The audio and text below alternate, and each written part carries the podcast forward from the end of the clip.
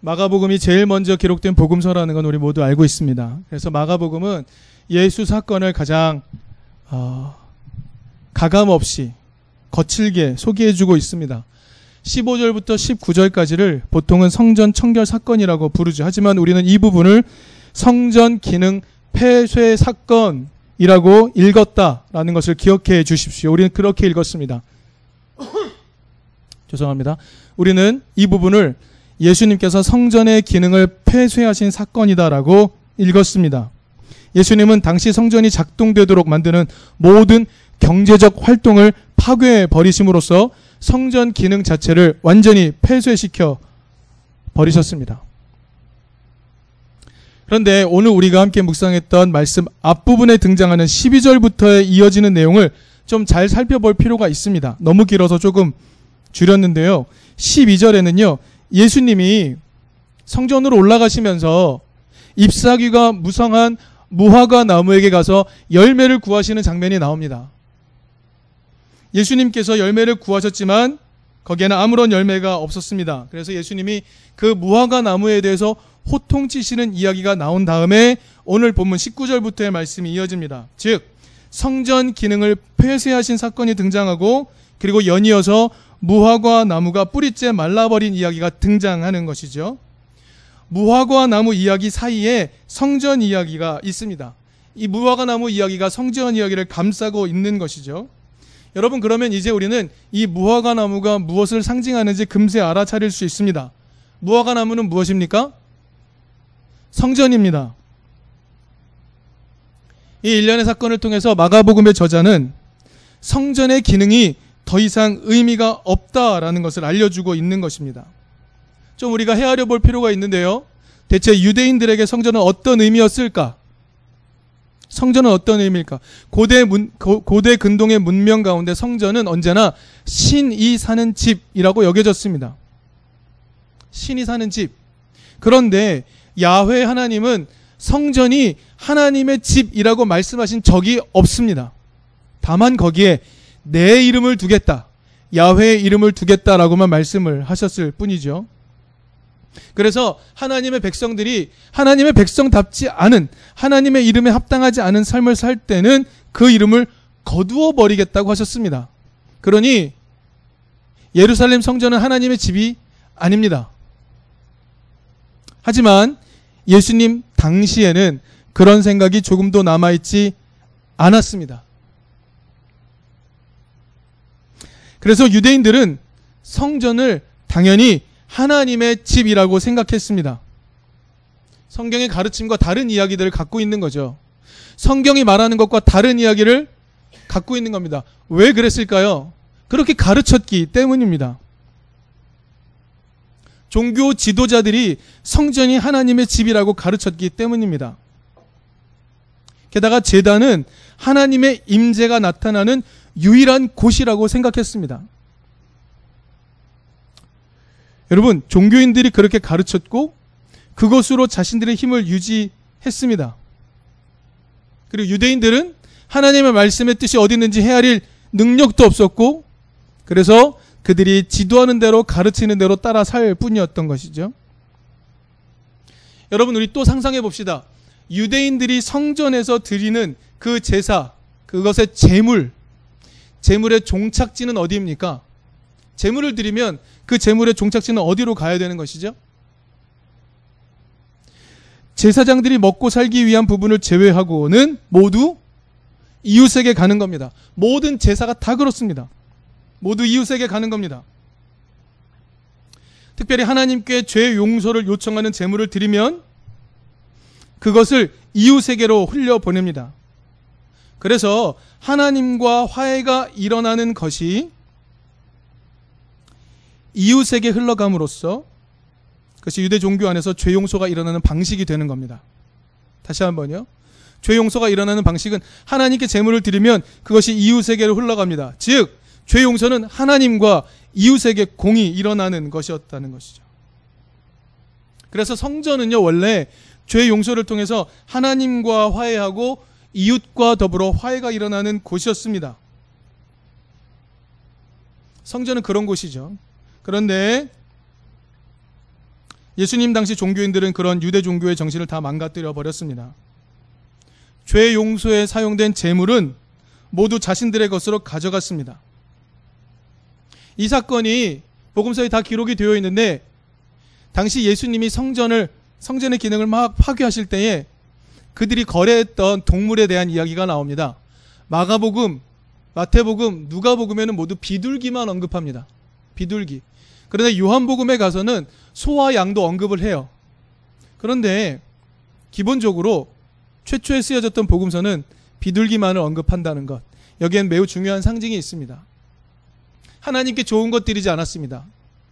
그리고 오히려 돈으로 하나님께 드리도록 했습니다.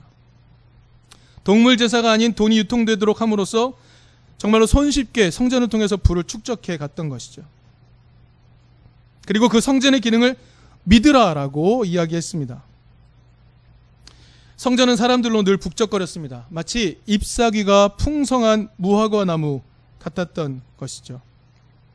그런데 그 안에는 열매가 없었습니다. 하나님과 더불어 이웃과 화해하는 죄의 용서의 진정한 의미 모두 사라져 버렸습니다. 그래서 예수님은 이러한 성전 제도를 믿는 유대인들 앞에서 이러한 성전의 모든 기능을 파괴해 버리신 것이죠. 우리가 본문을 읽으면서 그동안 우리가 가졌던 무화과 나무에 대한 이해를 좀 바꿔야 됩니다. 여러분, 무화과 나무는 우리들이 아닙니다. 우리가 오랫동안 들으면서 열매 맺지 못하는 무화과 나무가 되면 안 됩니다 라는 얘기를 많이 들었지만, 무화과 나무는 우리들이 아닙니다. 재물을 바쳐서라도 하나님과 화해하기 위해 나오는 그런 민중들, 그런 민중들을 이야기하는 것이 아니라는 말이죠. 무화과 나무는 겉만 번지르르한 성전 제도입니다.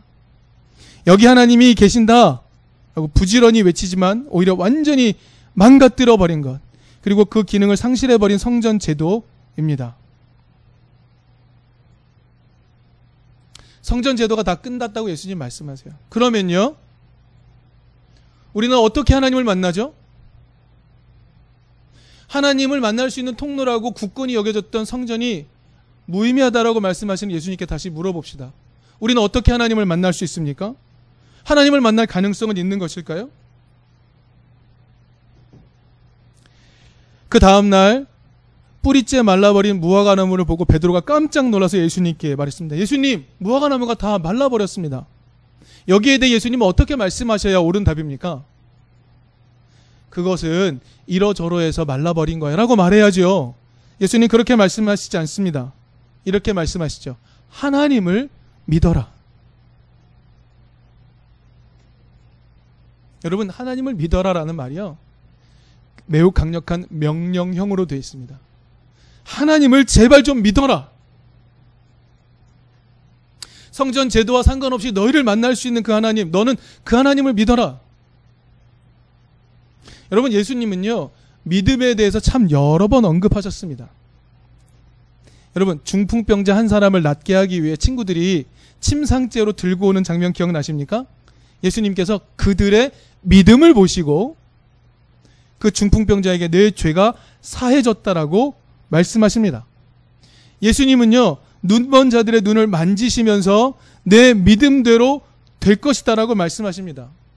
예수님의 옷자락을 만진 여인에게 믿음이 너를 구원했다라고 말씀하십니다. 믿음을 굉장히 많이 얘기하세요. 그리고 또한 더불어 제자들에겐 이렇게 말씀하십니다. 너희는 믿음이 없다 라고 매우 심하게 꾸짖기도 하셨습니다. 여러분, 이 믿음은 무엇에 대한, 아니 누구에 대한 믿음인 것일까요? 나을 것을 믿는 건가요? 내가 고침받을 것을 강하게 믿는 건가요? 이 질문에 쉽게 대답할 수 없는 우리에게 깨달음 주시기 위해 예수님은 제자들에게 이렇게 말씀하신 겁니다. 매우 강력하게 말씀하신 것이죠. 하나님을 믿으라. 믿음의 대상은 하나님이라고 분명하게 알려주시는 겁니다. 너희의 그 믿음의 대상은 너가 나을 것이라고 믿는 게 아니고 하나님이라는 것입니다. 왜곡된 성전의 기능을 신뢰하도록 만드는 사람들이 있습니다.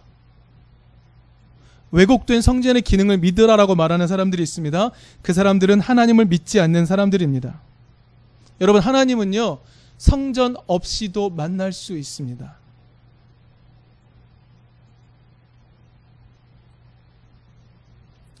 신이 임재하는 곳을 성전이라고 부르는 겁니다. 바울은 우리에게 어떻게 가르쳐 주죠? 너희 마음이, 너희 몸이 하나님의 성전이라고 말하죠? 하나님이 어디에 계신다는 겁니까? 우리의 마음에 계신다는 겁니다. 여러분, 하나님은 외형적인 성전 없이 만날 수 있습니다. 그런 성전은 풍성, 풍성한 잎사귀를 자랑하죠. 그러나 그들에겐 열매가 없습니다. 죄의 문제를 해결해 주겠다. 이거, 이 문제 해결을 독점하고 있는 성전 권력. 죄 용서를 내걸고 헌금을 요청합니다. 헌금을 바치도록 하죠. 하지만 그들에게는 정작 죄를 용서할 자격도 능력도 없습니다. 성전이 권력을 확장하는 장소가 될 뿐인 것이죠. 그래서 예수님은요, 성전, 거기에는 죄 용서할 수 있는 기능이 없다라고 선포하시는 겁니다. 예수님이 말씀하시는 죄 용서는 성전과 관련이, 관계가 없습니다. 성전의 기능을 믿을 것이 아니라 하나님을 믿으라고 하십니다. 여러분, 예수님은요 하나님을 믿으라라고 말씀하세요. 요한복음 십사 장 일 절을 보니까 이렇게 말씀하십니다. 하나님을 믿으니 또 나를 믿으라 라고 하십니다. 하나님을 믿는 것이 예수님을 믿는 것입니다. 예수님만 믿는 게 아니라 하나님을 믿는 것이 예수님을 믿는 겁니다. 여러분, 하나님을 믿는 것이 어떤 것입니까? 여러분, 하나님을 믿는 행동은 무엇입니까? 성전에 재물을 바치는 것입니까? 여러분, 우리가 이번 한 주간은 말씀 묵상 본문을 전해드리지 못했지만 그 전주에 읽었던 말씀을 찾아볼까요? 미가서 육 장 육 절부터 팔 절까지를 찾아보겠습니다.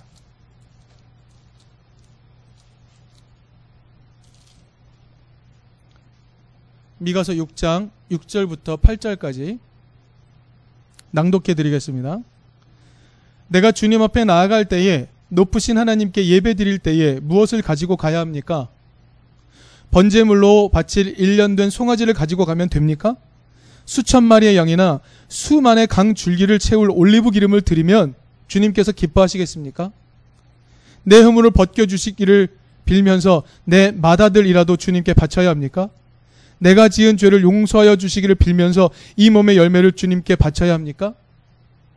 너 사람아, 주님이 무엇이 착한 일인지를 주님께서 내게 이미 말씀하셨다.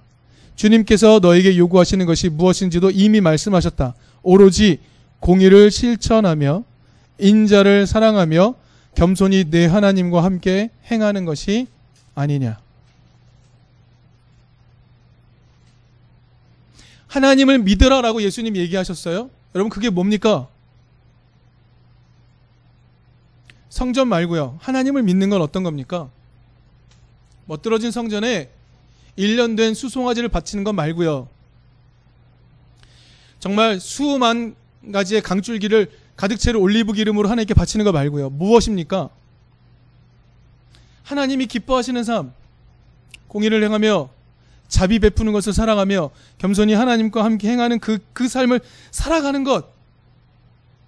여러분, 그 삶을 사는 게 우리가 불가능하다고 자꾸 우리는 우리에게 계속 주문을 걸듯이 이야기합니다. 여러분, 그것은 하나님을 믿는 태도가 아닙니다. 우리가 그렇게 살아갈 때에 하나님께서 우리의 삶을 반드시 돌보신다는 것을 신뢰하는 것, 그것이 하나님을 믿는 것입니다. 성전에 갖다 바치면 죄 용서가 일어나서 내 죄가 사함받았다가 아니라 원래 성전의 기본 기능, 하나님께 드려 이웃과 함께 나눔으로 모두가 살아갈 수 있게 하는 화해가 일어나게 하는 그것을, 그 삶을, 하나님이 기뻐하시는 그 삶을 살아가면 하나님이 책임지신다. 그걸 믿으라라고 우리에게 말씀하여 주시는 것입니다. 그러나 유대인들은 하나님 믿지 않았습니다. 성전 제도를 믿었습니다. 여러분, 예수, 그 예수님 당시에 성전이 있는 곳을 성전 산이라고 불렀습니다. 산입니다. 이렇게 봉긋이 올라있는 산입니다. 예수님이 이렇게 말씀하시죠. 누구든지 이 산더러, 여기서 말하는 이 산은 어떤 산입니까? 선명하게 나타나죠. 성전산입니다. 이 산더러 번쩍 들려서 바다에 빠져라 라고 말하고 마음에 의심하지 않으면 그대로 이루어질 것이다 라고 예수님 강하게 말씀하여 주시는 겁니다. 그 성전 없으면 살아갈 방도가 없을 것 같은 그 세상의 제도, 잘못되어 있는 그 제도, 그것에 대하여 바다에 빠져라라고 말하면 빠지게 될 거라는 겁니다. 바다에 빠뜨리라는 겁니다. 그리고 이제 하나님을 믿으며 사는 것에 희망을 걸어야 한다라고 말씀하여 주시는 것입니다. 여러분, 우리의 희망이 어디에 있습니까? 여러분, 둘러봐도 희망이 없어서 지금 세대를 삼포 세대라고 부르고 칠포 세대라고 부르고 구포 세대라고 부르고 N포 세대라고 부릅니다. 세상의 눈을 돌리면 온통 불가능해 보이는 것뿐입니다. 예수님 당시의 민중의 삶도 그랬습니다. 세상의 법칙에 따라 살아야 그나마 빵 한 조각 얻어먹을 수 있기 때문에 그것이 옳다라고 이야기하며 더 세상에 동조하며 살았습니다. 하지만 예수님은요, 하나님이 원래 가르쳐 주셨던 그 삶을 신뢰하고 이웃을 사랑하고 그렇게 살게 되면 하나님이 우리의 삶을 책임지신다는 것, 그것을 믿으라고 제자들에게 명령하고 계십니다. 원래 성전 제도의 힘은 화해하는 힘이었습니다. 하나님과 화해하는 것이 결국 이웃과 화해하는 것을 경험하게 하는 것, 그것이 성전입니다. 하지만 그 기능이 빠져버린, 사라져버린 성전은 바다에 빠뜨려 버려야 합니다. 그리고 우리는 하나님을 믿는 길로 가야 되는 것이죠. 여러분, 교회라는 외형덩어리는 하나님과 아무런 상관이 없습니다. 그러나 누구라도 살게 하는 하나님 나라를 신뢰하며 살아갈 수 있다면, 하나님을 믿으며 살아갈 수 있다면 여러분, 성전 없어도 가능한 겁니다. 그래서 우리는 바로 그것을 구하며 받은 줄로 믿고 그 믿음 안에서 살아가야 되는 것이죠. 여러분, 우리는 살 수 있습니다. 왜냐하면 예수님이 그리 말씀하셨거든요. 하나님을 믿어라. 하나님을 믿으면 살 수 있다라고 우리에게 알려주시기 때문입니다. 바로 그러한 하나님에 대한 믿음을 가지며 사는 우리가 되었으면 좋겠습니다. 이제 여러분의 묵상을 함께 고민하는 거듭의 기도 잠시 드리도록 하겠습니다.